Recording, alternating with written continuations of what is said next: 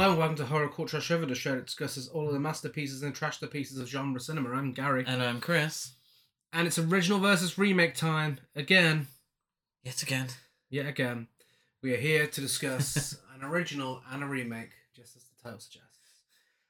And if you don't know that by now, then welcome, you're new. Yes, yeah. And this month, we are going to be delving into one of those films that was very obscure and randomly got a remake in the 2000s, which I don't, I don't get. I mean, it's it's completely random. It didn't need remaking, but it ain't as bad as some of the others. So it sort of came at the tail end of the remakes. It so I think that they did the obvious choices. And then sort of like, well, okay, what else can we Yeah. remake? But it's a premise that lends itself to a very good formula. Uh, and I think that's true. how they got four films out of it. We are, of true. course, talking all things The Stepfather. Yeah. Yeah. The stepfather. Uh, we'll start with some poll results. You guys voted 89%. Uh, 89% of you voted for the original, and 11% voted for the remake. Okay. Yeah. Right. Yeah. Yeah. um, I mean, Everyone's entitled to their opinions. yeah, 89% of you were correct. So let's get into it by discussing The Stepfather, released in 1987. One of the best years ever for horror. You think? Nightmare on Elm Street 3. Uh huh. Lost Boys, Hellraiser, this, you know, it goes on. Nice. It does. It does go on longer, but I didn't do my research. But I know it is the best. You year know it's the best For horror. for horror. because everything has that look and feel about it, except for this. Actually, this actually doesn't have that look and feel about it, and that's why it works. Um, well, it, it, it it's giving made for um TV Yeah. energy, which I really like, and it kind of could have been a made for TV film if it wasn't for the ultra violence. yeah, because it it's definitely TV movie of the week. Stepfather Mhm. kills his family. Um, he- they probably would have had it for monetary gain. Um, I I can see it now, starring Tori Yeah. Spelling as the daughter who manages Uh-huh. to kill him. You know, I can see it. Um, so it is that kind of weird energy that it gives off. I, Yeah. I know that's strange to say, but it's it's giving TV movie of the week, but it, Mhm. it's a, a proper horror film. Yeah. Uh, by the way, also in 1987, we got House 2, The Second Story, Hello Mary Lou, Prom Night 2, Evil Dead 2, Doom Asylum, Creepozoids, Creep Show 2, Blood Rage, Blood Diner. Oh, good year for horror. Very good year for horror. Um, Near Dark, Nekromantik, oh wow! The Monster Squad, Bloody hell! Never ending. Prince of Darkness. Yeah. Uh, and Return to Horror High. yeah, I was Oh, gonna say any We've got ones. fucking Slumber Party Massacre 2, Silent Night, Deadly Night 2, Stage Fright. You know, that is that is a hell of a year for, for horror. Mm. A lot of it being sequels. Um, Mm. this was definitely uh, well, I don't even know if this was made with sequels in mind. I mean, it got sequels, but I don't know if that intention was there, considering how it ends. But I think by 1987, the whole um, pulling shit out of your ass to get a sequel Wow. kind of, you know, is this is very close to um, oh no, or is it? No, no, this is very close to Freddy Krueger being brought back from dog piss. Yeah. You know, it's Well, I mean, the third Stepfather film has my favorite plot from any film ever, where they had to recast the lead guy, and their excuse was that he got plastic surgery to change his appearance. there we go. Makes Amazing. I, we need to watch those sequels. It's in keeping with the theme, I suppose. This first film is directed by Joseph Ruben, who directed Dreamscape, Sleeping with the Enemy, The Forgotten, The Ottoman Lieutenant, Penthouse North, Return to Paradise, Money Train, and more. Sleeping with the Enemy is the only one that I'm familiar with. Yeah, the others sound like made for TV films. yeah, and Sleeping with the Enemy, I think, is a very early Julia Roberts film. yeah. I feel like you can get it for a pound in CA. yeah, so- yeah. I think so. It's it's given ITV too. Yeah. Uh, Joseph Ruben was initially reluctant to direct this film because he didn't want to make another run of the mill slasher film. and he didn't. No, no, because there's it's like I said, there's a weird energy Yeah, to it. It- It's kind of closer in tone to like Night of the Hunter and Cape Fear, films like that, but rather than almost black comedy at times. Yeah. yeah, it sort of teeters on the edge of comedy. Mhm. And I, I'm assuming that's deliberate. yeah. I think so. Yeah. It's written by Carolyn Lefcourt. This is Mhm. her only film. Oh, nice. Female written. Brian Garfield, who did Death Wish, Death Sentence, Hopscotch, Necessity, The Last Hard Man, Relentless, Wild Times, Legs, Fleshburn, and an episode of Tales of the Unexpected.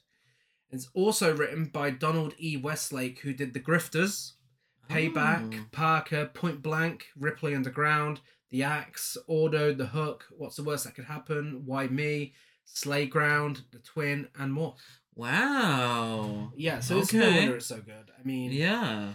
uh, and Donald E. Westlake based the character Stephanie on his real life teenage stepdaughter who he was having triv- trouble with at the time.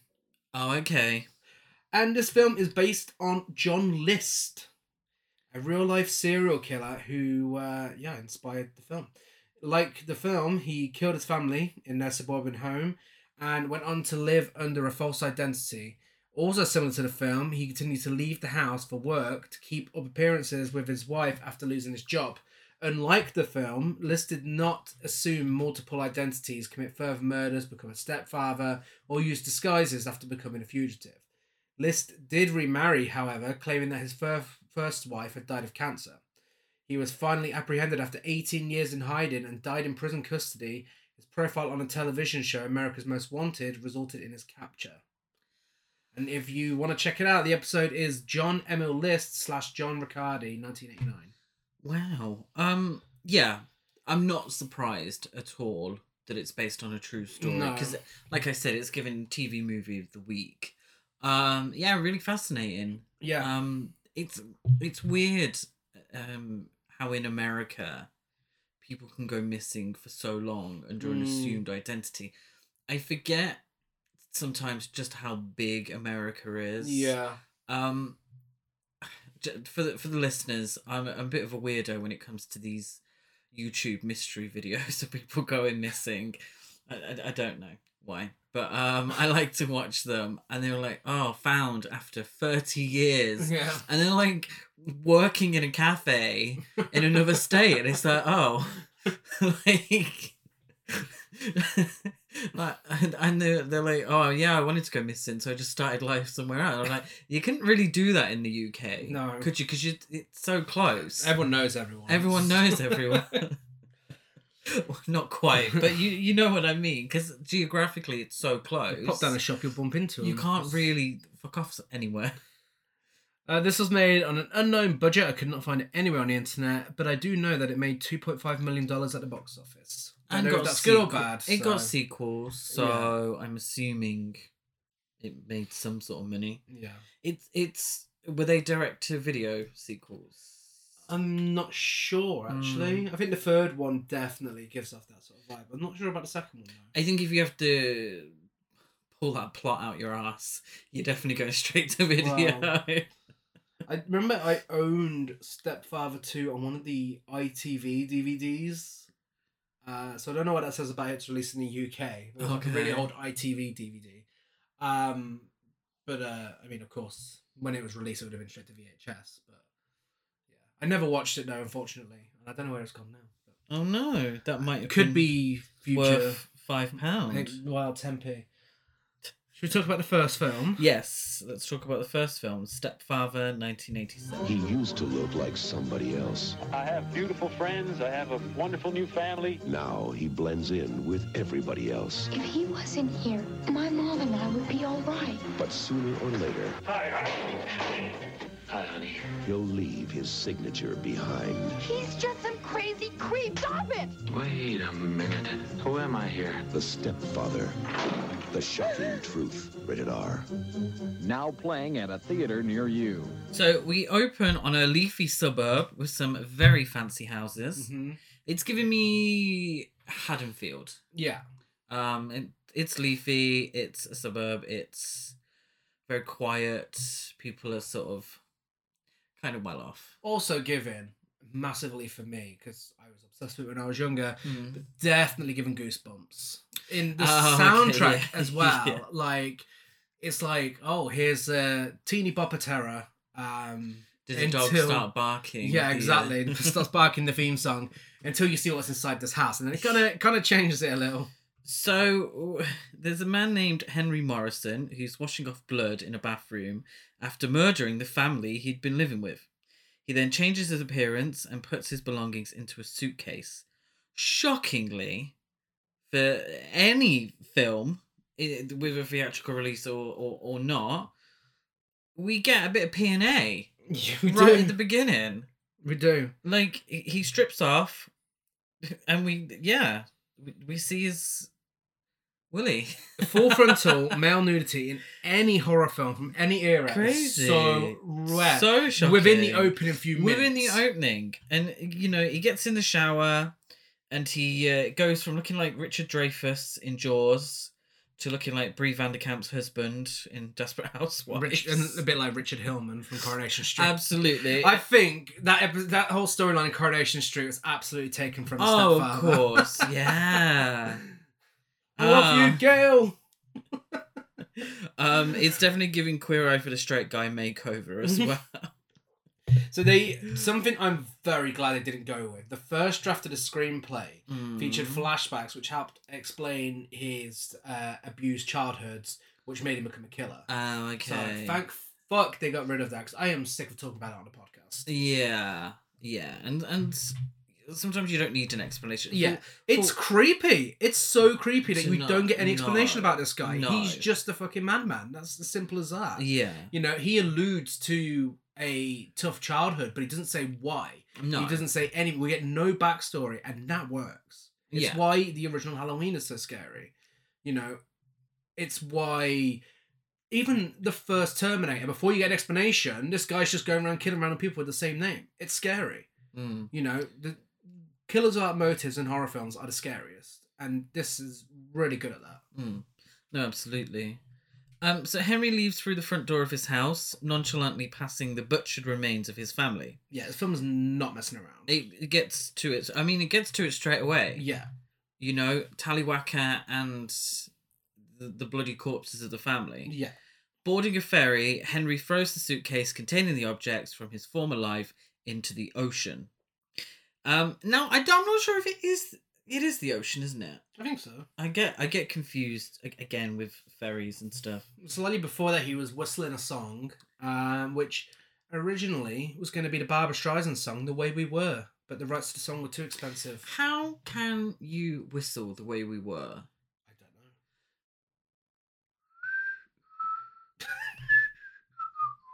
know. Okay, yeah, cool. Yeah. no, you can. Thanks Alex. Lovely. Thank you. Uh, You know, I've got a good microphone. It picked it up. uh, one year later, Henry, now operating as a real estate agent named Jerry Blake in the suburbs of Seattle, has married the widow Susan Maine. Jerry's relationship with Susan's 16 year old daughter Stephanie is strained. Um, Susan Maine, played by Shelley Hack, yeah. um, who I only knew from Troll. But apparently she was in one season of Charlie's Angels. I, I think I always get her confused with Shelley Long uh-huh. and think she's more famous than she is. Because oh, Shelley Hack's in this film, and then I realise that oh, okay, from Troll. uh, we meet Susan and Stephanie as they're partaking in a leaf fight. Now you're probably wondering what's a leaf fight. It's a snowball fight, but with dead leaves Yes. for some reason. Jerry buys Stephanie a puppy, which uh, still doesn't help their relationship, and I'm officially nervous for the dog because Wow. I know where this is going, or at least I think I know where this is going. Mhm. Stephanie's psychiatrist, Dr. Bondurant, advises her to give Jerry a chance, but she's skeptical of Jerry and his intentions. She's also extremely badly behaved at school and gets expelled. Um, okay, so it kind of cuts really quickly to her fighting some random Uh-huh. blonde in her class, and it was giving Dawn Davenport female trouble. Do you not Uh-huh, think like yeah. reform schoolgirls Yeah. and shit like that? I wanted more of that. Um, Susan kind of doesn't give a shit about her daughter getting expelled. Jerry is more concerned, which just adds to Stephanie's dislike of him. She talks about leaving home or going to boarding school, and Susan is a little flippant about the whole thing, just telling her that she should give Jerry a chance. It's like she's just been expelled and she wants to run away at 16. Yeah. Like, she's like, well, boarding school, or I could just leave. And she's like, oh, no, don't leave. Uh, you know, give him a chance. It's fine. I mean, she the, the way that uh, Jerry speaks about it, it gives off, and something I really liked about this character is like he wants this whole old-fashioned American family values type lifestyle, where it's like, oh, it's not a family without children. That girls don't get expelled.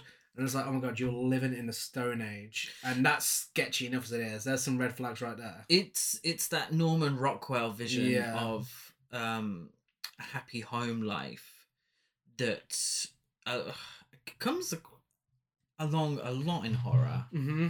and you know we'll have a few suggestions at the end obviously as Uh, to what we recommend Yeah, and it's just before this where he shows because his whole, I mean, even his job as you know in real estate kind of gives that sort of like, oh, I'll be finding a perfect family home, and so on and so on. And there's actually a really creepy scene before this where they, uh, where he takes the family around a house and he starts, he looks after their daughter whilst they're looking around, and he uh, starts telling her all about his daughter before calling her Stephanie rather than, uh, rather than we've just been talking about this film this whole time. her What's name is stephanie What's her Jill? oh Yeah.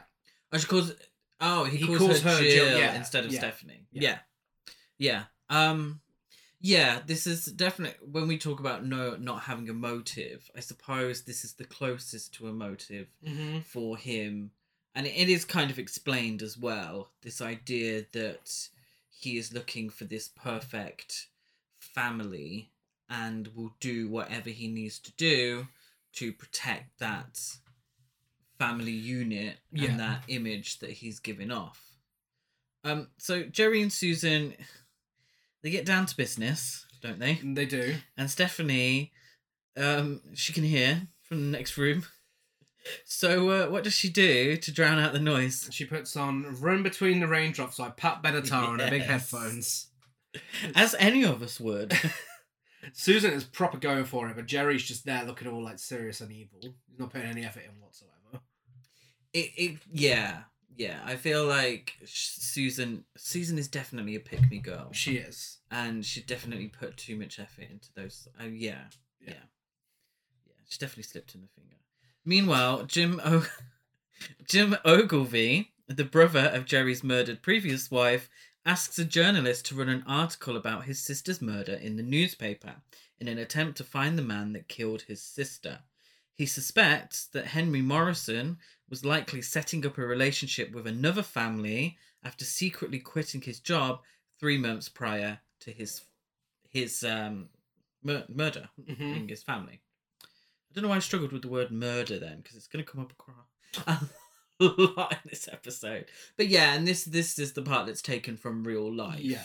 So the idea that this guy was setting, so they they look at the map and say, well, you know, he quit his job, so he must have been going somewhere Mhm. within a certain geographical distance to be able to get there and back Yeah. within the day which which makes sense i kind of for me i kind of wish we would have seen that part of the film Mm-hmm.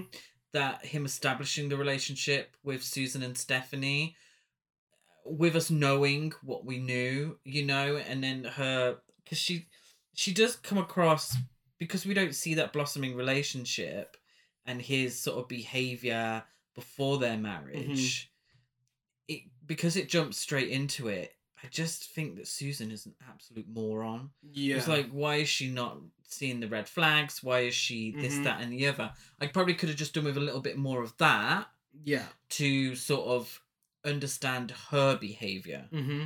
so, whilst hosting a neighborhood barbecue, Jerry discovers the article and is disturbed by it. Jerry gives a grand speech about how he doesn't just sell homes, he sells the American dream. So it's very much in keeping with what we've been saying about his motive and his what he perceives to be ideals. Yeah. You know. Jerry goes into the basement of the house and begins maniacally rambling to himself, unaware that Stephanie has also entered the basement. He uh, says to himself, "We all all we need is a little order around here." And discovering his stepdaughter, Jerry brushes off his outburst by saying that he was simply letting off steam. He tells her not to worry. What he actually says specifically is, "Sometimes I have to get off by myself and let off some steam." Now, I'm assuming in 1987, get off by myself doesn't mean giving himself a treat in the Well. basement. I mean, it wouldn't surprise me. Stephanie finds the newspaper mentioning Jerry's earlier killings and comes to believe her stepfather is the murderer. Because there is no photograph to accompany the article, she writes a letter to the newspaper requesting a photo of Henry Morrison. Jim is fuming that they didn't run the photo in the newspaper, and the journalist just explains it away as not his decision. And um, I'm assuming this is to lengthen the film. It, Mhm. it barely gets to an hour and a half. Yeah. So it, it's just kind of well, why wouldn't they run an, a photo in the newspaper? Mhm. You know, and it's like, okay, so that we can have a few extra scenes to get to that 90 minute Yeah. mark. Um, Jerry intercepts the photo in the mail meant for Stephanie and replaces it with a stranger's photo. He also hands her an incredibly thick copy of Cosmopolitan magazine. It's, it's like the Argos catalogue. Um, I didn't know magazines were that thick back in the day. Joking that he's uh, not sure if it's the kind of thing she should be reading. Um, and I thought, oh, it's not Playgirl, mate. but then, if memory does serve me well, Cosmo does talk rather candidly about sex and relationships. So that would make sense Yeah. that he would maybe have a little problem with Cosmopolitan. Jim talks to a police officer who informs him that Henry Morrison probably has a history of this thing where he interjects himself into already established families until something happens to disrupt the happy family dynamic and he murders them. Um, and that's that's an interesting part of it, and I think Yeah. it brings up interesting themes because well, you know it could have just said, well, he steals the money. He takes money out of the bank, robs them blind, and fucks off after killing them. Yeah. But this kind of idea of the American dream that he believes that he's Mhm. selling, and the idea of him, you know, trying to establish a family unit is an interesting one. Yeah. Curious about Stephanie's stepfather, who has repeatedly refused to meet him, Dr. Bondurant makes an appointment with Jerry under an assumed name, saying he wants to buy a house. During their meeting, Bondurant asks too many personal questions, and Jerry realizes that Bondurant is not who he says he is, and, mistakenly believing he is an undercover cop, beats him to death and puts him in, in his own car, setting it on fire and rolling it down a hill. Um, he beats him with a very long plank of wood, Mm-hmm. and uh, he also says, before killing him with a rather long plank of wood, uh, I want to ask you something. Are you interested in buying a house, or are you interested in me? I was like, oh. I may, I may have uh, made that sound a little saucier than it. well, I mean, it is ridiculous how much the two of them look like each other as well. Oh, that is that was a rather confusing, and I I felt the Bondurant character was a little weird as well. Mhm. Um, I feel like he maybe his relationship with Stephanie was a little strange. Yeah. Um, but you know, he didn't last long enough He for us to know. no. Either way, the next day, Jerry informs Stephanie of Bondurant's death, claiming he was in a car accident, and succeeds in bonding with her. And they have a lovely Thanksgiving together, They do. just like a mm. Norman Rockwell painting.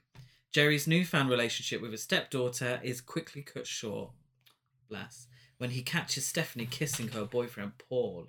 Jerry accuses Paul of attempting to rape Stephanie, which causes an argument with Stephanie and Susan and drives Paul away. So, Jerry says this girl is 16 years old, and Paul says, Well, so am I Yeah. you know and um Jill Sh- Sh- um, now Jill Schoelen. Schoelen. Jill Schoelen was actually 25 when uh, playing this role. Um, I think I don't know. It's the 80s, isn't it? Yeah. Everyone kind of. It's hard to distinguish was somewhere in their anyone's age. Um, but there is, you know, spoiler alert. There is a topless scene later with Jill, Yeah. which makes this Mhm. kind of icky. Yeah. um the the idea that you know she is a 16 year old girl and then we get some gratuitous tna later on but we'll discuss that when that when that happens. Um so stephanie runs out on jerry and susan because susan slaps her and says jerry is her father although he is not. Um to me susan's behavior is baffling Yeah. she defends Jerry's behavior, but then says, "That's Paul Baker. I've known him longer than I've known you." Yeah. Like, "What- Then what are you talking about, hun? You know? I do love that Stephanie says to uh, to Jerry, just because you're crazy, demented, and hung up about sex. The the next, very similar to uh, Phenomena. the phenomena. but also this week's episode of it and just like that. So the next day, Jerry quits his job and creates a new identity for himself in another town. So he's reached his breaking point. Mm-hmm. and he's like, okay, next. He begins to court another widow while planning to get rid of Susan and Stephanie. Um, Susan, a very kind of funny um exchange in the kitchen when Susan says, Jerry, we need to talk, honey. And Jerry says, About what? Susan says, uh, About what? What is happening to our family? Jerry says, I'm taking care of it. And Susan says, By yourself? Jerry, Jerry says, Uh huh, and leaves.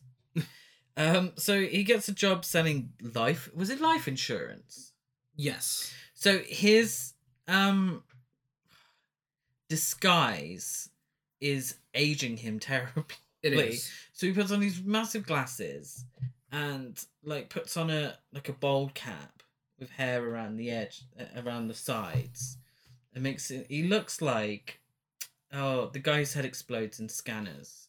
He does actually. Yeah, but then I don't know why he thinks this is going to have him pick up women. Exactly, but apparently it does. Yeah. Apparently he's so charming that you know he does pick up the widow widow next door after one conversation. She's smitten. Um, but when it, he's selling the life insurance or he's going for the job, he has a conversation with his boss about how people struggle to face the fact that they will inevitably die one day. Which I thought was kind of funny. Um, having discovered where Jerry is now living, Jim begins going door to door in search of his former brother in law. After Jim stops by, Susan phones the real estate agency to tell Jerry that someone was looking for him, only to be informed that Jerry quit several days ago. So, yeah, so this Jim character, um, a little pointless, would you say? Um, yeah, I don't. He's, he's definitely not my favorite thing about the film.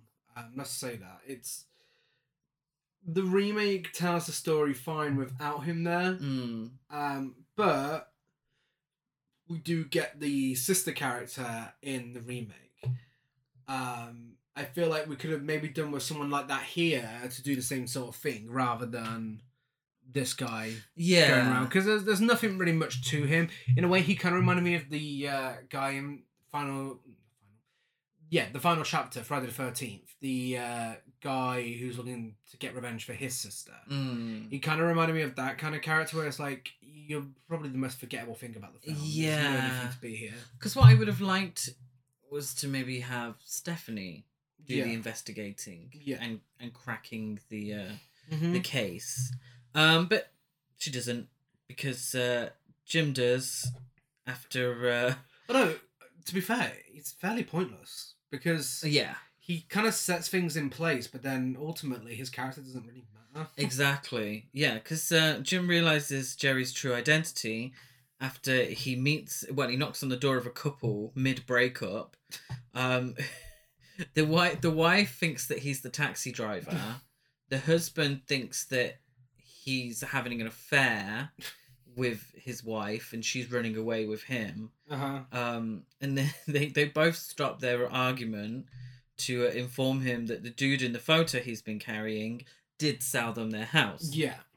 So he now knows who it is. He also goes to a police station, and when he goes there, he speaks to the camp receptionist, Annie Barber, played by none other than Gillian Barber, the alcoholic mother from Alien Abduction, if you recall us talking about that many, many, many, many, many episodes ago. Many episodes ago. It's strange seeing her without a glass of red wine in her hand. if you know, you know. So Susan asks Jerry, well, what's going on, basically. Um, but while explaining himself to Susan, Jerry confuses his identities, and Susan realizes Stephanie was right about him all along. And again, I thought this was a little bit of black comedy. It's like, what? Who am I? Who am I? Here? Yeah. And she says, Jerry. It's like, oh yeah, Jerry. Yeah, it's oddly funny, but also really creepy at the same time. I don't know Mm. how they managed to pull it off, the tones in this film. Like, it probably shouldn't work as well as it does. Yeah, yeah, no, definitely. So, realizing his mistake, Jerry bashes Susan on the head with the phone and knocks her down the basement stairs. Content that Susan is dead, Jerry then sets out to kill Stephanie. So, thankfully, Stephanie returns home just before Jerry is about to kill the dog. Whew. Thank God. Um, and she gets into the shower for some gratuitous TNA. Yeah, so during an interview with the Rock Stop, um, Jill Schoelen uh, said she wasn't comfortable doing the nude shower scene. She said, "I really wasn't. Uh, I really wasn't comfortable with it, and that was the only movie I've ever been naked in." I remember talking to the director about it, and he talked me into why there was importance to it. And I get that it wasn't about the sex. I mean, it may have been there for I don't know people out there who like that sort of thing. Uh, but I, it just makes it so much scarier that there's that that it's there with nothingness, just as innocence uh, as innocent can be, taking a shower, and there's no idea that you know this man has just like practically killed her mother or beaten her, and she's sitting and he's sitting there with a knife about to come after her. Right. And in 2020, yes, that's right, 2020, media site Complex chose Jill Schoelen's scene as number eight of the 15 best topless moments in mainstream horror movies. Why are we still getting lists like that in 2020? yeah. I again, you know, Ugh. uh, the thing is, if it was sincerely because it's the whole innocence, she has no idea, she's going about a day, she's getting a shower, that's fine. You don't have to show her nude. And you know, as we always say on this podcast, actresses want to go nude, fair play to them, go for it, show everything you want to show. But Jill Schoelen said she wasn't comfortable doing it, so that kind of makes it a little more Yeah. uncomfortable. Like, there's no need for her to be nude. You No. don't- you don't need to see her body. No, because they did exactly the same thing 27 years previously in Psycho, and you don't see anything gratuitous of Janet Leigh, but it, it works. It Yeah. works so well. So they could do the same thing without having to show the full nudity that the actress was uncomfortable with.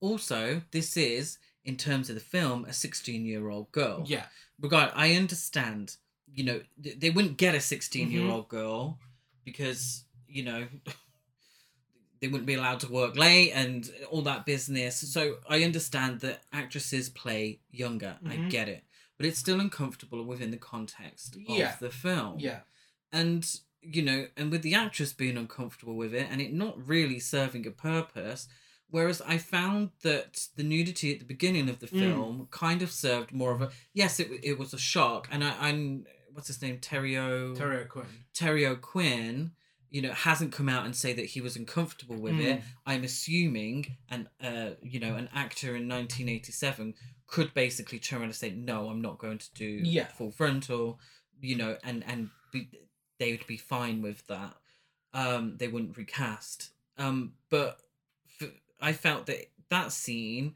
was almost like a rebirth he was Yeah. Mm-hmm. washing off the bloods and he was going to go forward Yeah. with his new identity whereas this, it's the film doesn't benefit from it whatsoever No, and it's it's one of those where uh, it's the one scene a lot of people talk about, and when you look at trivia online, it's predominantly stuff about this nude scene. Mm. But it's like Terry O'Quinn gets his cock out in the exact same film, but literally that shocked me because even after I did my research, No one spoke about that. No. No one spoke about it whatsoever.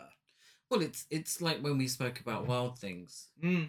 Yes, you know Kevin Bacon. People did talk about it, but not as much as Denise No. Richards' topless scene. You know, and that, that's always been the case. Yeah. and unfortunately, that always will be. And we are, you know, positive about nudity in film. We would never say, you know, there's not a place for it, Mhm. But just in the right way, Yeah. where everyone's comfortable with it Mm-hmm. and getting a good payday as well for it. Yeah. So Jim arrives wielding a revolver, but kind of pointlessly. Um, well, no, I suppose not pointlessly. Um, no, the, the gun comes. The gun comes in handy, yeah. just not for Jim, because uh, Jerry stabs him to death before he can do anything, really. Uh, Jerry says, Next time, Jim, call before you drop by. Thank you, Freddy Krueger. After terrorizing Stephanie, he corners her in the attic, only to fall through the weak floor down to the bathroom. Susan shoots Jerry twice when he tries to attack Stephanie, and Stephanie stabs him in the chest. Um, I just have in my notes about time Susan did something. Yeah. It's about fucking time. I also find it interesting, I don't know if I'm overanalyzing, the idea that his undoing was um I'm assuming his shoddy DIY work. Oh yeah. His vision of man and woman Mhm. within a happy home. The woman does the cooking and cleaning and he does the stuff around the Mhm. house. Um he clearly forgot or did a bad job of the attic and that was ultimately his undoing and i, I think that's interesting i don't i I'd, I'd like to feel Yeah, it was deliberate Yeah. but i i do you know i think his comeuppance is very much in keeping with the themes of the film. Mhm. um jerry weakly utters uh, i love you and tumbles down the stairs. Stephanie later cuts down a birdhouse she and jerry had built during the time they bonded. And that is the stepfather Yes. 1987 The stepfather, complete with a girl boss ending. yeah. Yeah it's true actually. Which i appreciate I really, really love this film. It was, uh, yeah, first time watch for both of us, and it was one of those where, like, I honestly, there are a lot of times where I forgot to look at my notes because it was so intense. Yeah, I I think it worked really well. Um, it felt a little different. You know, Yeah. we've watched a lot of slasher films here. We've watched a lot of horror films, and I didn't. I wasn't sure if anything was going to make it stand out, Mm-hmm. and I, I think it did actually. I think the performances were great. Um, I thought the atmosphere was great. I liked the look of it. Um, I thought it was interesting. It, it, it's kind of a story we haven't seen too many times, really, up until 1987. Yeah. Um, yeah, no, I really enjoyed it. Yeah, I think there was a, a, a lot to to like about it. Yeah, absolutely. And moving on to the remake, The Stepfather, released in 2009. Now, very uh, on topic of what we were just talking about, uh, about the way people view nudity in films and such.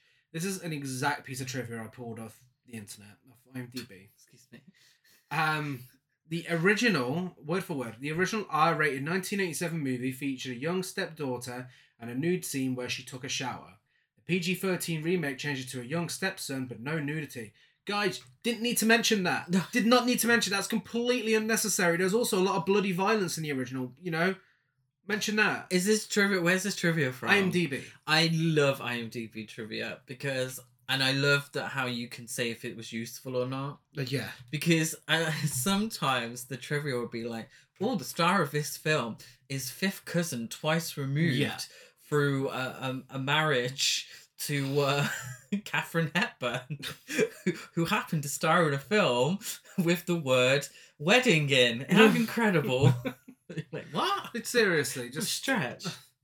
The, the sooner IMDb goes extinct, the better. Let's just let's, stick, let's stick to Ah, Letterboxd. No, I love on. it. No, Letterboxd is the better. Oh no, you don't get trivia on Letterboxd. You- not yet, not yet. But as soon as they introduce You that as a feature, snarky opinions, and uh, my favorite thing with IMDb is that I don't look at I don't look at the reviews. and if you did, you'd realize why IMDb is so toxic. oh, okay, or maybe There's a certain demographic uh, that uses IMDb, and it explains why uh, that Saving Freedom or whatever the fucking uh, shitty right wing film that's released in America, Oh my god, the QAnon the Freedom, film. yeah, it explains why that has like a seven point nine or an eight point nine, something stupid like that. Trust and believe.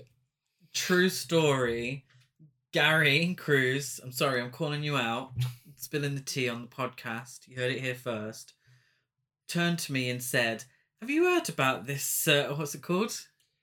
I can't even remember freedom, something freedom, freedom. film." And uh, I was like, "Oh," and he's like, "It's got, it's got, got really high rated." Yeah, and it's uh, really doing well at the box office. I'm like, oh, that's interesting. I did my research. I was like, oh, oh It's dear. like the action equivalent to Saving Christmas or whatever the fuck that was called. Kind of, but also like assuming that Democrats are pedophiles. Yeah, that's a rant for a different day. yeah. Um, so the Stepfather remake is directed by Nelson McCormick, who directed Brace Yourself, the Prom Night remake, Ooh, my favorite. Evil, Prison Break, Daredevil, did some episodes of that, The Rookie, Criminal Minds, House MD, ER, Homeland, The Good Wife, 24. So a lot of TV. It shows. Yeah. Although I, Yeah. love, I love the good wife.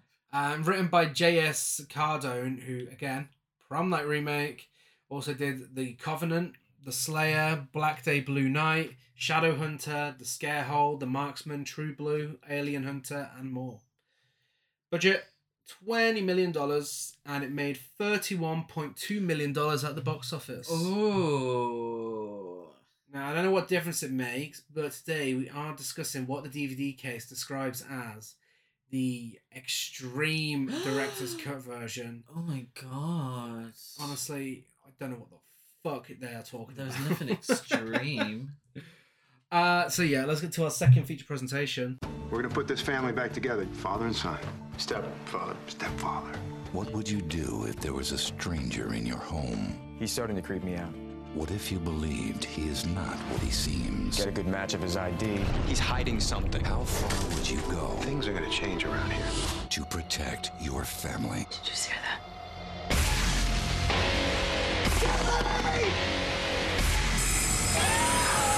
The Stepfather. Rated PG-13. In a suburban Utah house. Yes, we're in Salt Lake City. Hey. This film like goes through. it mentions about three different Real Housewives locations, It does. and there's some Real Housewives vibes going Oh on. with my women in the don't film. even. Don't even. Grady Edwards transforms himself in a bathroom. We don't get to see any Willie this time around, though. He shaves off his beard, dyes his hair, and removes his brown contact lenses. And as he leaves the house, the camera reveals the bodies of his wife and the three children at Christmas while Silent Night plays. In the classic tradition of remakes having to do more to let us know this is a horror film. Yes. Because, I mean, you know, the contact lenses is one step extra. The soundtrack. No, he had contact lenses Did in it? the original. Oh, I didn't see that. Yeah. Um, but the soundtrack in the original was like a little bit goosebumpsy, you know, a little bit made for TV. But then this, like, oh, you're in a horror film immediately. Here's that generic soundtrack you're in every 2000s horror film. It's true. And then also you have to have close-ups of, Of the, the dead corpses, kids, yeah. and it's okay. Yeah. As the police investigate in a CSI style sequence, it is said that another family was murdered in a similar manner in New Jersey not long ago, which causes them. He's going through all the housewives. He's the housewife's murderer, Oh my housewife's God. killer. I, yeah. Oh my god. Someone write that film, please. Just wait till he gets to Cheshire. If anyone from Bravo is listening, write that film and I'm get. surprised they haven't. Get Lisa Barlow to act in it as well. Um, yeah, so the similar manner in New Jersey not long ago, which caused them to believe there is a serial killer on the loose. One of the cops says, if this guy did it, he about now we get to see the father of one of the families really distraught and trying to get to his family, and she's like, if this guy did it, he deserves a goddamn Academy Award.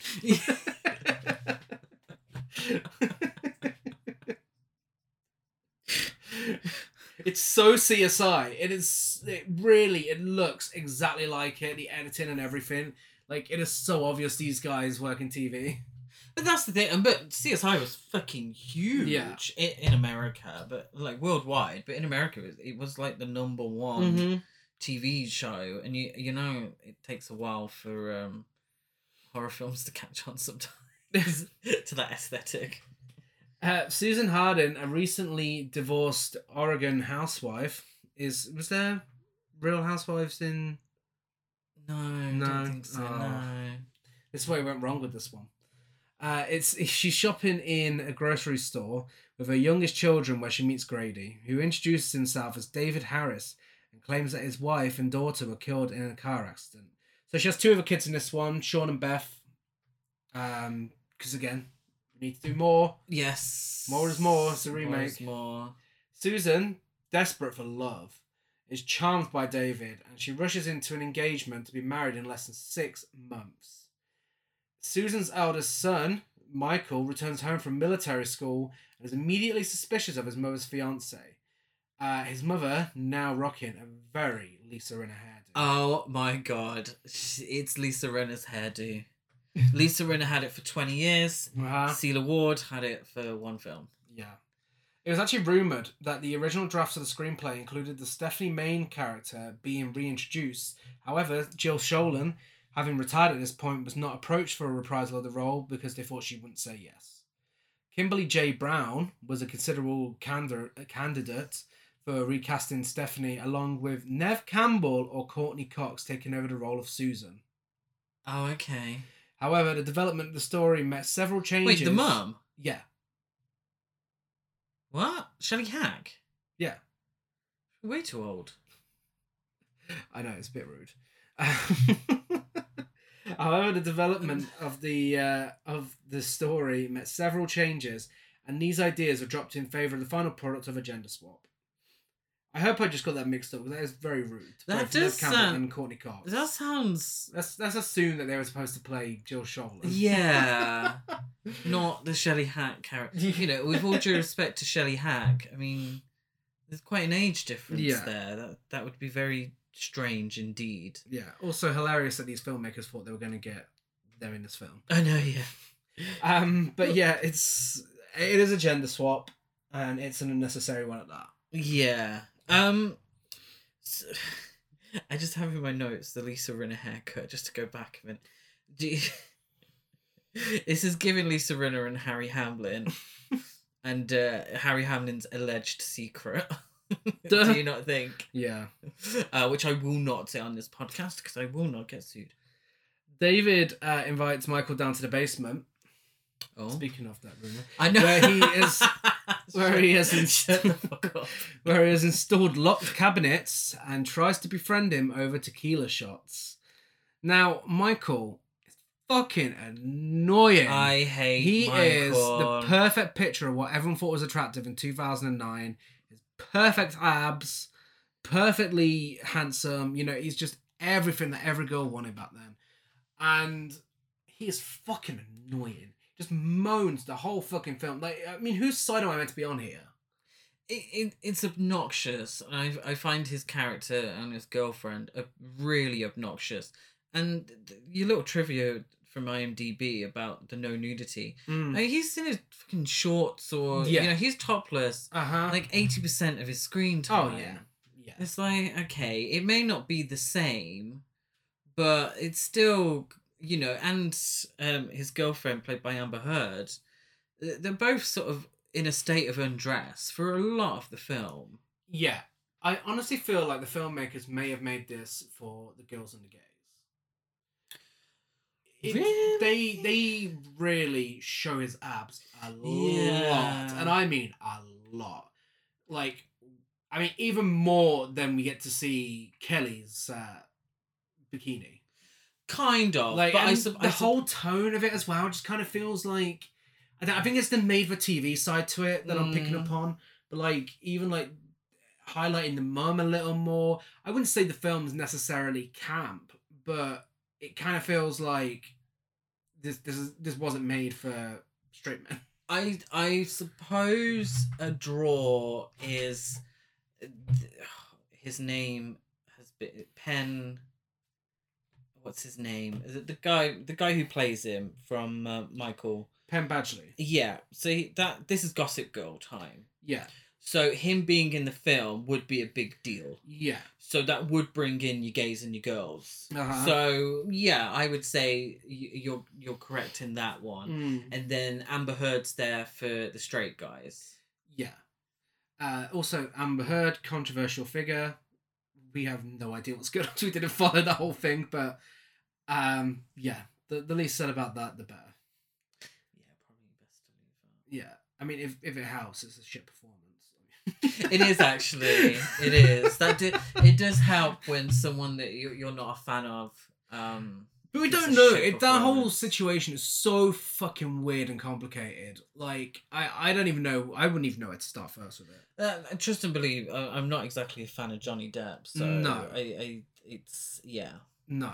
I don't think it's for us to comment on. Yeah, it seems like they both did a lot of fucking extreme, toxic, weird shit. Yes. Yes, definitely. But yes, we won't be discussing that. Anyway, we're here to discuss The Stepfather, 2009, which coincidentally stars her in a, in a terrible performance.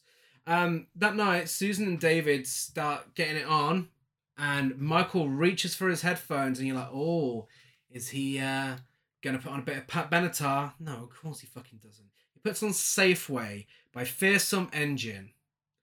Um, engine spell E N J I N. Ah, Fearsome that's how I spell spell it. F W E R S U M. This film is full of generic rock songs from this era. Yeah, that sort of Pop rocky, pop rock emo Emo, definitely emo. moments Yeah. that happened. but no one that's actually big enough to take any notice. of. No, no, it's it's true because you usually get one known song. Like House of Wax said, My Chemical Romance. yeah. Daredevil, Evanescence. You know, this era of films was full of soundtracks like that. But this one is kind of like the only the one thing I remember from because I watched this one first when it first came out, I, I, when I didn't even know it was a remake. Um, and the one thing I remembered was that cover of Happy Together. It ended up on the awful Happy Together cover cover, and it's kind of like I always felt like it was someone I knew, but it turns Mm. out it's it's definitely not. no. yeah. Yeah, yeah. It's there's not really much to. Do, say, do we do we think we should bring back um, nu metal emo soundtracks in horror films Yeah. and action films? Yeah. I mean, it's one of the best things about Mission Impossible Two. I think there's a happy medium somewhere. I feel like uh, Malignant did it with the way they used uh, "Where Is My Mind" for the score, and it kind of made it into like a nu metal, like heavy version. Did they? Yeah. Do you not remember? I probably do. David starts getting irritated. Somewhere in, in my brain. David starts uh, getting irritated around the house. First of Sean, whom he tries choking when he has his TV too loud, playing Burnout on PlayStation. Yes, burnout.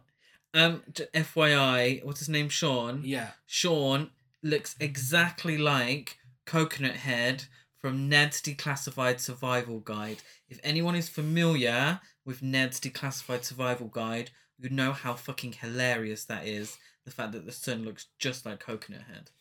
or for our younger audiences, Will from Stranger Things. Oh yeah, of course. Who looks just like Coconut Yeah. Head? Oh, of course. Yeah, that hair, that fucking Friar Tuck. Yes, Will, Do. who is officially on our team. Oh, lovely. Yeah, well done him.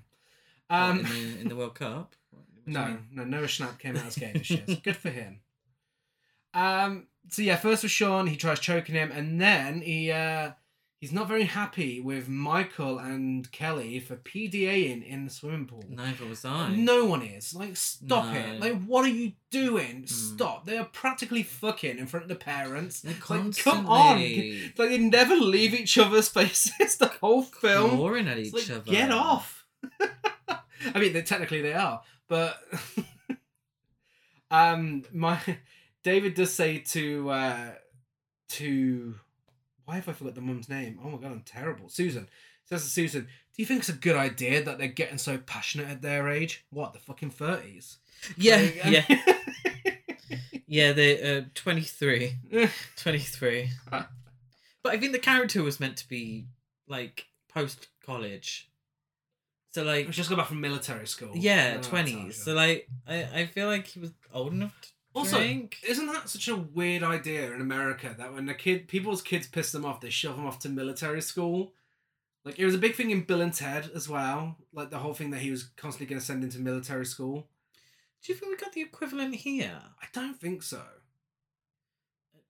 No. Do you remember the TV show Bad Lads Army? No, I do not. What the fuck Do is you that? not? It sounds like porn. It's not porn. But it's when like it was from the two thousands and it's when chavs were for well they weren't forced, but they went on to this show where they went through like World War One and Two training. And then you would just get old men saying, "Yeah, that's how it was back in our day." I was gonna say, it sounds like a right. sounds like a prequel to Dad's Army. Prequel. um, but yeah, it's um, yeah, I I was entertained. Anyway, uh, Susan's ex. Surely someone else watched. It was on ITV. I've, I've never heard of this before. No, okay. Susan's ex-husband Jay arrives to collect the kids, and they uh, they trade insults. Jay's breaking up with his new girlfriend, and he's like, "Yeah, well, at least she kept better care of herself." It's New York. Oh, sorry. I thought it was John Travolta. Um, and Susan informs, and Susan's like, uh, and he's like, uh, "Oh yeah, you're gonna go to my replacement," and then she's like. That's not very John Travolta, actually. Sandy. And Susan's like, uh, "Well, uh, I can't replace you if you're not missed." So- oh, What about it, Stern?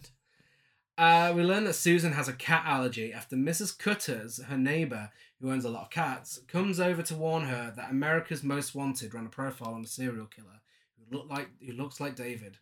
Isn't that a weird thing? The whole Catwoman like theory women with loads of cats are spinsters. Like, maybe they just like cats. Mm, I. Yeah, maybe best not to get into that.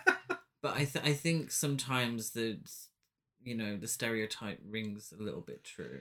Well, she fucking loves If- pussy in this film. Which is a liv- uh, bitch. You know, I would I would um drop everything I have. for a Well, I'm just saying it in case we end up with loads of cats. I don't a- want people yeah. to get the wrong idea. Um, But if you have the problem is if you have too many cats, you gotta look after them a lot. yeah. But you, you never get that with too many dogs. What if you what if you're a, a woman, a spinster with too many dogs? Surely that's that the doesn't same, exist. isn't it? Does not exist. exactly.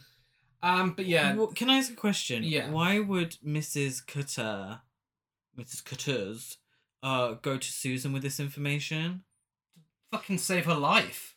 Yeah, but wouldn't you go to the police first? That's true. Like, why? Why That- would that you go to? You know, if you think that that woman is in danger, Uh-huh. why would you go and stand at the door and say, "I think your husband's a serial killer"? yeah, you could just like, um, I think this. You ring up America's Most Wanted. Like, um, I think my this neighbor guy's the next door to me. guy. Go check it out. Why would you? But she seemingly she never goes to the police, even after talking to Susan about it. Like, what's Susan gonna do? well, Susan does, you know, the the stupidest thing, but also kind of the most obvious thing to do when a neighbor says this to you. Yeah, Um, she goes straight to David and tells him all about it, whilst Michael overhears the conversation. Oh, can I also correct myself there? Um, I said husband. He is not her And husband. he's the fiance, Fiance. Um, which renders the title of the film completely pointless. Absolutely. Spoiler alert. They don't get married. It's not actually a stepfather, but okay. Michael and David have lunch together, and David asks Michael to be his best man. no. Michael's suspicions really start though when David uses the wrong name when mentioning his dead daughter. Yeah. Yeah. So there are there are a lot of moments that stick to the original. Yeah, and I think that's where this one's better than the stuff like Prom Night and When a Stranger Calls. Well, then again, When a Stranger Calls is just the opening five minutes for like the whole fucking film. It is. Um, but yeah, that's I think it's why this one works better because it is a good formula. You can't go wrong with it. Yeah, and just kind of modernizes it. It doesn't Yeah. try to go too out there. I mean, yeah, okay. David sneaks into Mrs. Cutter's house and throws her down the basement stairs before suffocating her. Rest in peace. Who's gonna look after those cats now? oh no, poor cats. Michael and Kelly uh, have a really boring conversation about whether or not Michael is going to be David's best man before they start making out again. Yeah. So what they fucking do? They're like that couple from the room. What's uh? What's his name? Oh Is yeah. it Mike? They- oh my god! Um, it's even got the same name as it. Isn't her name? What's her name? Lisa? No, Le- no, no, not, not Lisa. Lisa. Not Lisa. Susan. No, she doesn't work in a coffee shop. Oh, Susan works in a coffee shop. this is terrible for the uh, podcast, but I, I need to find out. Well, I mean, it's terrible for the podcast that we, owners of a podcast called Horror Cult Trash Other, Oh, I know. I can't remember character of the every single name. off, off by heart. Michelle. No, is- Michelle. it It is Michelle. yeah. It is Michelle. Yeah. Yeah, Michelle, and um, yeah, his name's Pete Stephen No. Mike Mike Mike. Fucking yeah. hell. Yeah, just like Michelle and Mike, they just love to make out all the time. I wonder if they uh, have any involvement with chocolate. Oh. You think they, they think chocolate's a symbol of love? I don't know. Uh, would, But that took ages to get to the point that Really- so- sincerely apologize really, to everyone really listening. useless reference as well. Anyway, um, hey, that's what we're famous for. David is spying on them making out. And gives them a jump scare, which is so scary to the point it scares Kelly off. Like Denny. Yeah, There yeah, just like Denny. Well, no, it's Claudette and Lisa, if we're being really specific, who uh, jump scare Michelle and Mike. Yeah, but Denny's the one that creepily watches people. That's true. Okay, we're not talking about the room. Um, but when uh, David walks away, Michael is such a big man, and he gives him the middle finger. Oh. Oh, all right, big boy, calm down. Just like Chris At dinner that night, David suggests that people might think Kelly's a slut if she keeps coming over. And Michael, with a fairly good point, is like, well, uh, then what do people think about my mother marrying someone she's just met? Like, well, you know what? It's true. He's got a point. He's got a point. If you're going to slut shame someone, then be consistent. Or just don't do it. Susan starts sneezing, almost like there's uh, cat hairs around. oh, another piece of the puzzle. Jay confronts David angrily about laying hands on his younger son. Sean's hey, what you doing, my son?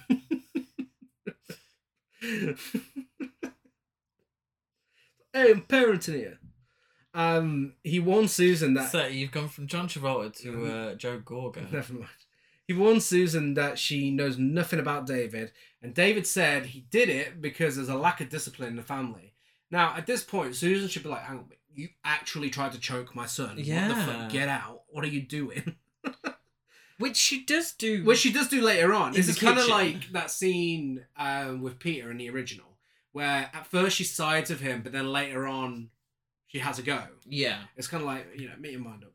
Michael and Jay start bonding again, much to David's annoyance, and Susan gives David a telling off for what he did to Sean. Doubts about David mount further when he quits his job working as a real estate agent for Susan's lesbian sister, Jackie, to avoid displaying a photo ID and other forms of identification. Some great gay representation here. Uh, yeah. They don't make a big deal of it. No. And that's, that's you know, for 2009, that's a little progressive, actually. Ain't gonna lie though, thought they were sisters. I, I wish they'd made it clear, a little clearer earlier on. Yeah. Because I, I thought Susan had two sisters, and then they're getting ready in the same Yeah. sort of house, and then they're going Mhm. on holiday together. And then I realised I was like, oh, which I actually think it's, eh, it's. I'm a bit of a hypocrite because obviously I don't want. I want to be in a position where they don't make a big song and dance about it, and they're just shown to be a happy couple, Mhm. and it, it doesn't feel like it has to be explained. But also, I kind of wish it had been explained earlier, Yeah. so I wasn't confused about the relationships.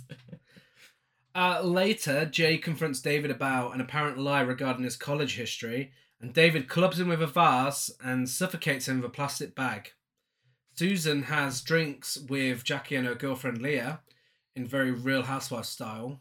yeah, it's it's re- it's very Real Housewives. Drinks with the girlies. Drinks with the girlies, spilling the tea. Jackie asks if uh, Susan is sure about David because she knows nothing about him and it's suspicious that he quit his job on the same day he needed to provide photo ID. Susan Mhm. is just sick of people trying to make her feel suspicious of David. She's a moron. She is. Like, I mean, all the red flags are there. So many red flags. You tried to choke your son. Yeah. You're trying to avoid showing photo ID. Come on. Yeah. David sends Michael a text with Jay's phone saying that he did checks on David and he checked out okay. Uh, something new in this technology. Yeah. Technology has advanced since 1987, so we can bring mobile phones into it. When the neighbor's body is discovered two weeks later, David tells the family. Michael is alarmed because he overheard David being told by the mailman who gave less details about the death than David did. David gets a call from Jackie asking him for the ID because she still needs it for tax forms, and he gets really annoyed with her and says he'll see what he can do. Michael says that, oh, it's a shame what happened with the neighbor, and David's like, accidents happen. It's probably just her time. I'm like, okay, no, come on. Really? Yeah. Subtlety. Whilst Kelly tries to get him to uh, focus on college applications, Michael grows more obsessed with the contradictions in David's stories. When David leaves to pick up Sean and Beth, Michael and Kelly search for his stuff. David gets a call from Susan telling him she's picking the kids up early, uh, and when she's picking the kids up herself, so he turns the car around and goes home early, nearly catching Michael and Kelly going for his belongings. Oh. Intense. Intense. It's it's in fairness, I mean it's generic by this point. Yeah. You know, it's two thousand and nine, that kind of thing. We see it all the time Mhm. in horror. So yeah, it's fine. That night at dinner, David hallucinates and sees the family as his previous family who were murdered. Michael, because it's 2009, Michael calls Kelly to tell her he's just about ready to give up on his suspicions about David. But when the call ends, David tells him to stop sneaking around and implies they'll get him sent back to military school if he keeps doing it. Oh. This leads Michael to check David's computer, find the America's Most Wanted article, and realize that the drawing does, in fact, look like David. I thought you graduated military school. I don't know, he's going to get sent Well, how can we even sent back if you graduated? Kelly gets upset at Michael obsessing over David again and storms off from him. David speaks to her and also implies to her that he'll get Michael sent back to military school if he doesn't start behaving better. The situation comes to a head when David intercepts an email from Jackie about hiring an investigator. He then goes to Jackie's house and drowns her in the pool Poor Jackie. because, I mean, even the gays aren't safe.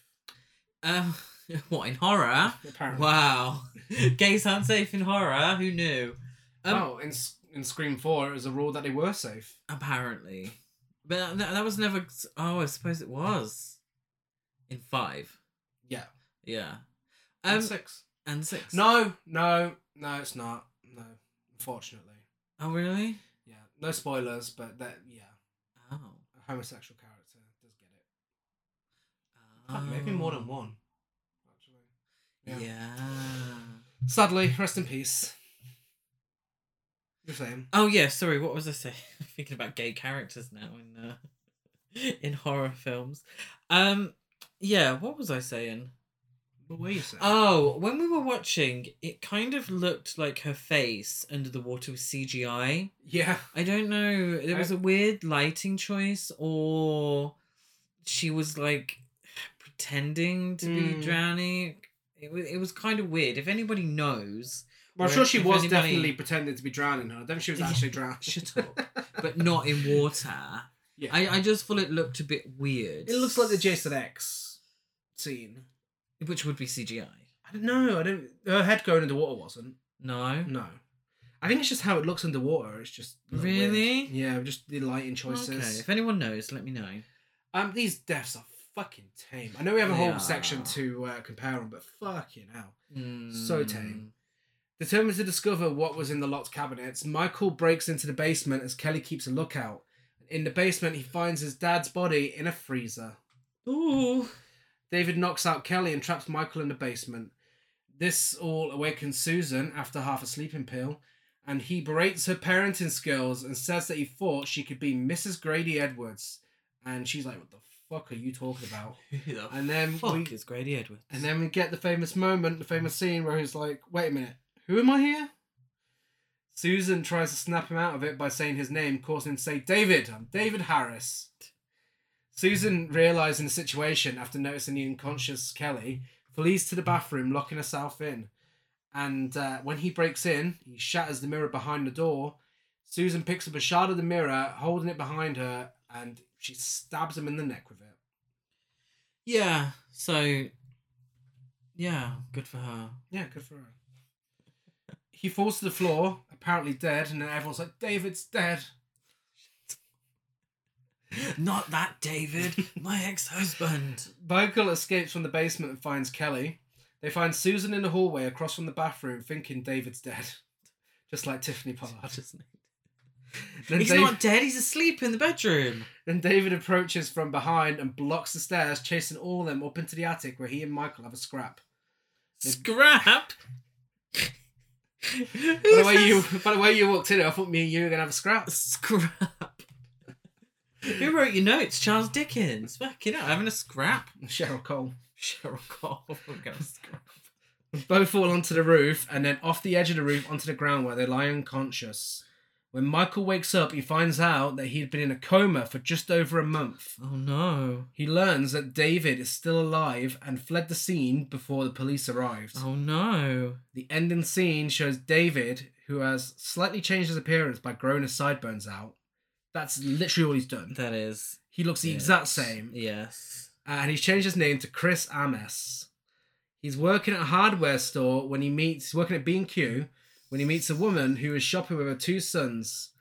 And as they shake hands, we get the filter cover of Happy Together by the Turtles playing and the end credits start to roll. Oh. That cover is fucking awful. It's terrible. It really is bad. It's no offense to filter, but oh my god, guys, come on. yeah. I'm not a fan. Not a fan. Uh yeah, that's the stepfather. Yeah, that's the stepfather. it's alright. It's it's fine. I have to say I got a little bored by the end. Mm. Um, as you can probably tell from my responses to Gary's questions. Um, not not on the podcast. I mean the film. um, yeah, it, it very generic. It is. It it took some of the good bits from the original, uh, and then I don't know modernized it. But yeah. It didn't. I just I just thought it was very plain, very boring. Nothing to help it stand out. Um, yeah, just Yeah. okay. It just it exists. It I I exists. I won't remember it in a few months' time. No. Like, do we watch that? Oh yeah. Yeah. Uh, so let's get to the comparisons. First up, we have cinematography, scares, kills, and soundtrack. 1987, as we've said before, you know, the cinematography makes it look like a standard American drama, uh, which makes the scenes of horror so much more effective. Yeah, I'm not sure if it's a deliberate choice. I feel like it is. I really feel like it is because it's a strange choice, like to go down. Um, but I feel like it's deliberate to throw people off. There's almost like a false sense of security there. Maybe. which also kind of goes with the weird humor we get as well. Yeah, it reminded. You know what I'm talking about? That kind of filtered. Look, yeah, yeah, Kind of giving me. I know this sounds weird, but like the ice cream man, yeah. the the Clint Howard one, Um, I mean, single white female is not too different. single white you female. know? Yeah, that's that sort of thing. yeah, Yeah, I I love that. I Yeah. really love that kind of look. yeah. And with how like bright and white the American houses are and everything, it really adds to it. And it's just kind of like this isn't the place where you'd expect to see all this horror going down. Which, I mean, maybe it's saying something in a way that it's based on a true story. I was like, eh, this did go down in somewhere like this. Well, yeah, yeah. The um, I mean, it it's a, a tale as old as Mm. time. Um, when it comes to horror films and films in general, the um, sort of darkness under the surface of the Mm. suburban all-American household. Yeah. You know this. You know this isn't far removed from something like Blue Velvet. hmm You know, which does that perfectly. Yeah. Um. So yeah, no, I I, I loved the way that the film looked. I loved the way it was the, the shots of the suburban surroundings. Um. I loved the empty house scene. Yeah. The way that looked. Um. Yeah. Yeah. Really appreciated it. Kills are fine. Um, they're gory. They're, They are. you know, you get you get a fair amount of gore here, um, and it's very very intense. Yeah, yeah, I I thought I, I appreciated the, the dark humor, but I, I did think there were moments uh, of intensity and, and kind kind of scary. Yeah, and I love the score. I, I really think the score is really, really good. I love the sort of uh, synth-led score that you get in the eighties, but again, not too far from Goosebumps. Um, Yeah, yeah, no, really loved it. I'd love to get it on vinyl because we are those people. And 2009, you know what we're going to say. It brings us absolutely no pleasure to tell you again. It's that generic cinematography, generic creepy soundtrack. Whenever he's on screen, you know he's evil because the soundtrack tells you so. And it just looks like every other film. I mean, it sounds like we're repeating ourselves, but it genuinely does. Films from this era, these sort of forgettable remakes, they all took the same fucking thing. And I think it's why stuff like The Hills Have Eyes and Texas Chainsaw Massacre stood out. So I went for something a little more grittier, a little more dirty and sweaty. And this just looks like Prom Night. It looks like When a Stranger Calls. You know, it, it, yeah, it looks like all the. I don't know how to describe it. Yeah, yeah. I'm not. I'm not really. Uh, I, I didn't go to film school. I don't really know my terms too well. Um, Polished. Yeah, that, yeah. Polished. But the chokehold that that kind of filter and that kind of cinematography had on these horror remakes is Yeah. insane. Yeah, like music video, polished, TV show. Um, yeah, it has its intense moments every now and then. Um, I think they they're onto something here. I think they knew how to build suspense, but it doesn't always pay off, and the kills are just boring. I just yeah, I I kind of I wish they had upped the camp factor. Yeah, I just if if you're going if if you're gonna throw an old lady down the stairs, come on, Yeah, bring some camp in. if you're if you've been assigned a PG thirteen, Mm. so you can't go too intense. Just make it more fun. Yeah, Make it make it silly. yeah, or make it camp like a TV movie of the week. Mhm. You know, up that factor, get the gays and girls more involved. Mhm. If you can't up the gore and up the violence and up the intensity, yeah, and it just it kind of on all counts just it, I'm shrugging my shoulders for anyone who can't see me, and I hope you can't see me because it's just yeah. It's Mm. not okay. It's it's not god awful, but it's not good. yeah. It's not Yeah. great. Um, yeah, yeah, So that being said, the original wins. yeah, yeah. It does. Yes. That brings us to characters. We have a very short character section for this episode because there's only really three main characters to compare. It's true. We have the Jerry Blake and David Harris character, played by Terry O'Quinn in 1987, and Dylan Walsh in 2009. Now, Terry O'Quinn, he really perfected this role. Mm. Like, he is so, so, so, so good. Like, this is top tier horror performance. He is terrifying.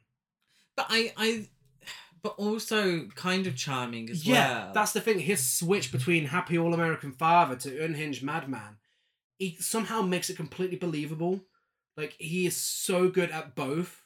I yeah, I think he did a really good job, and I, I don't think he was particularly well known before the stepfather.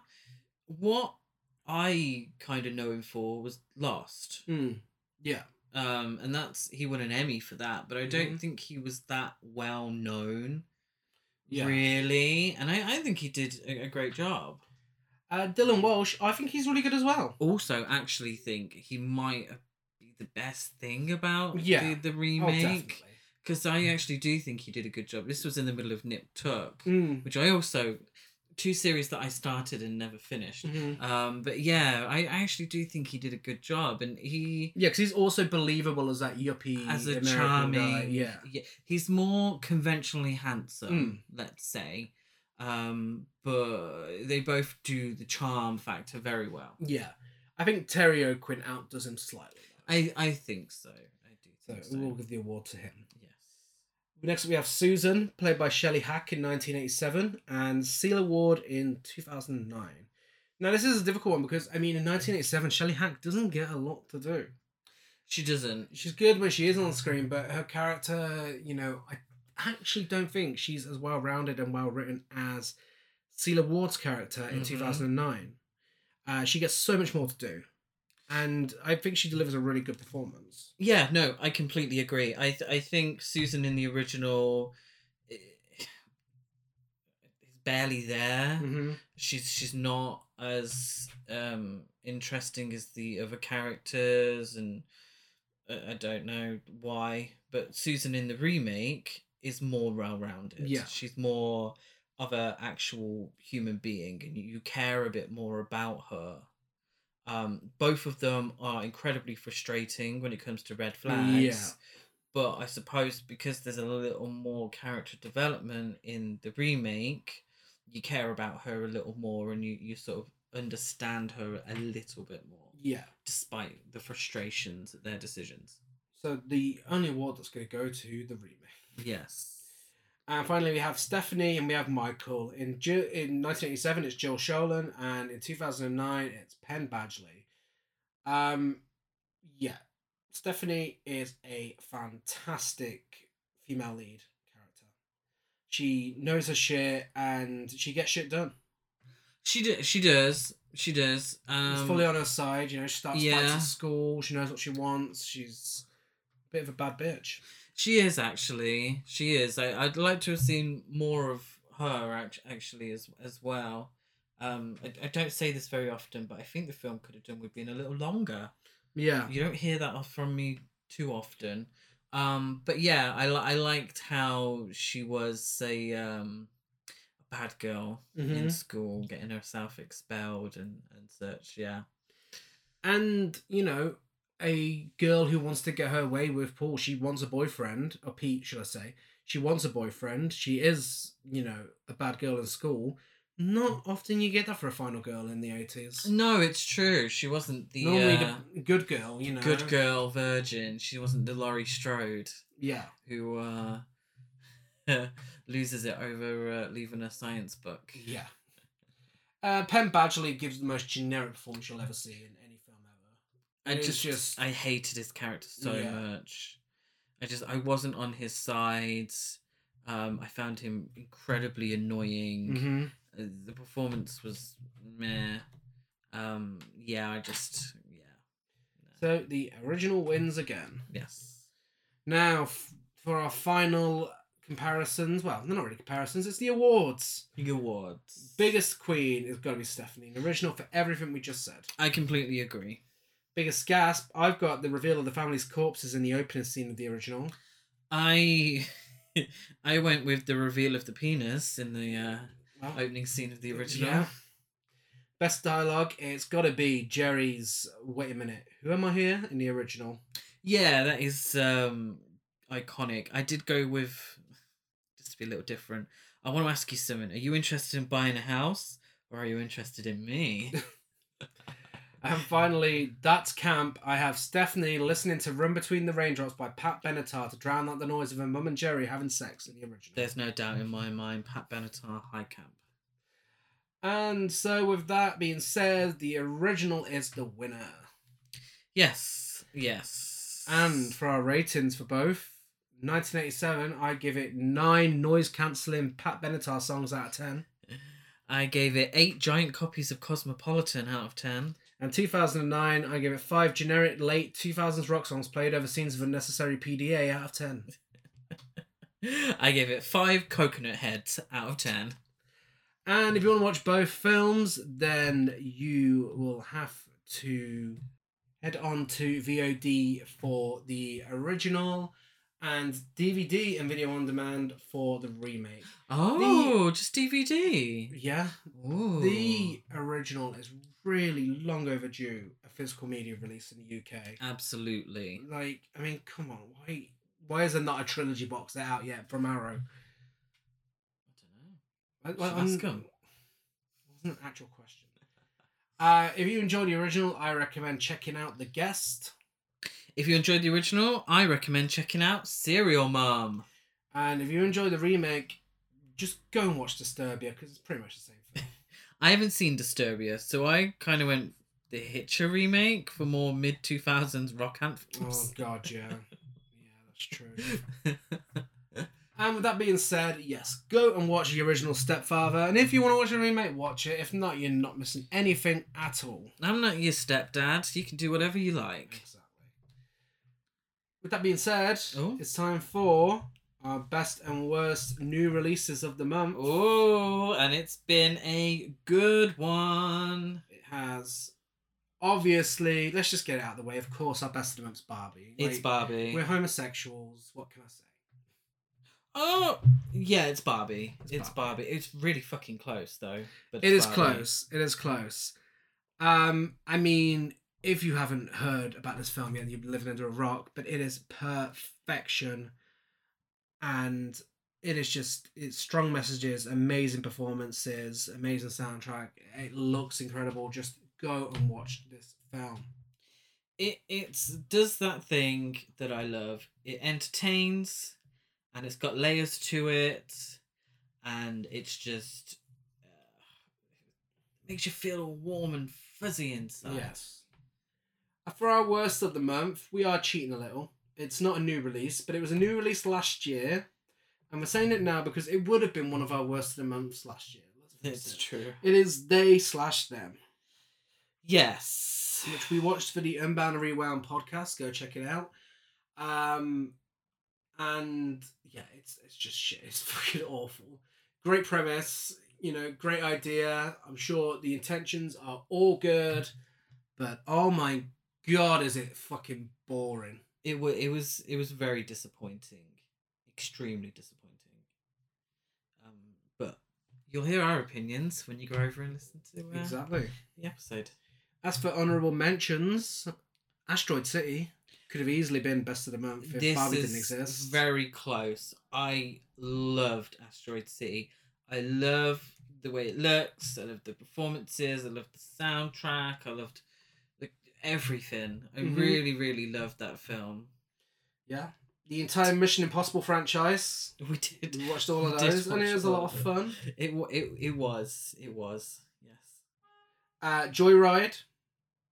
Oh, Joyride was a lot of fun. Yeah, actually, yeah, we saw um secret screenings, not secret screening, Advanced screening. advanced screening. Yeah.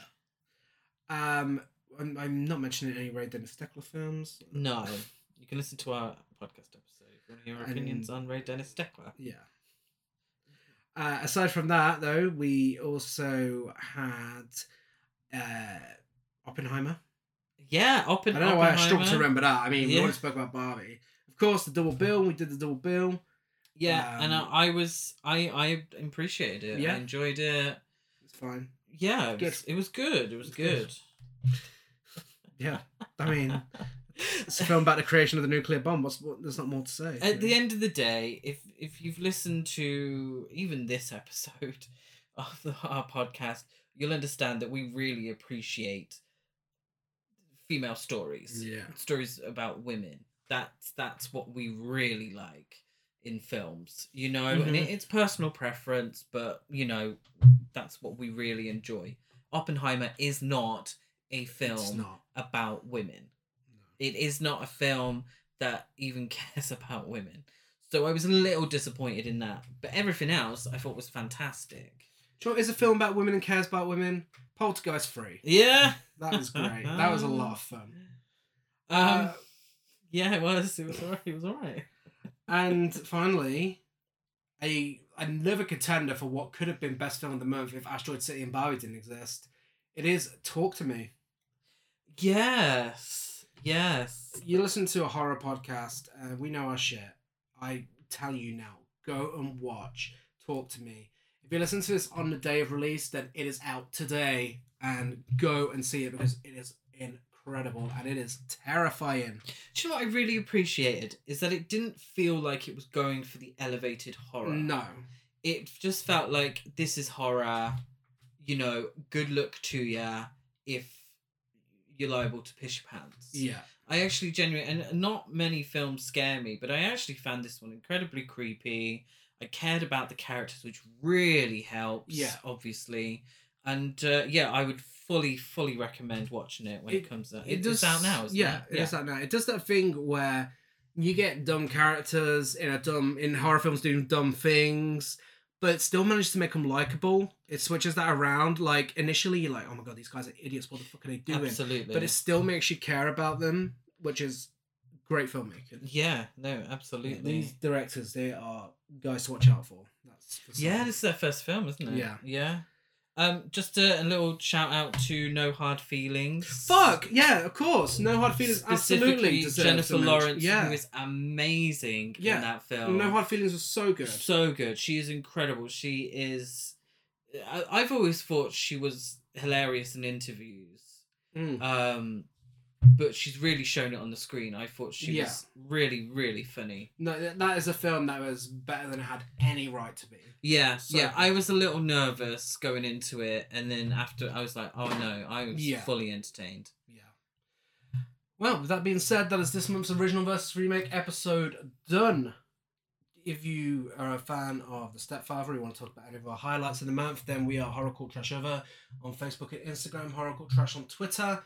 I'm Dead at Gaz92 on Letterboxd, Gazmo205 on Instagram, and GazCruise92 on Twitter. I'm Chris Barker eight two three on Instagram and Letterboxd. and give us a rate, review, and subscribe on iTunes, like and follow on everything else, and a rating on Spotify.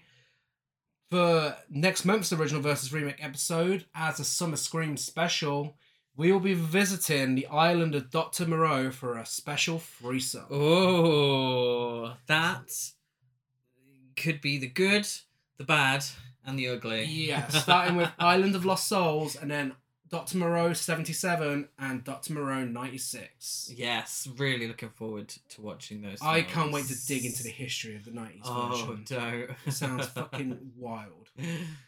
And on Tuesday, we'll be kicking off Summer Screams with The Legend uh, Continues, Boggy Creek 2.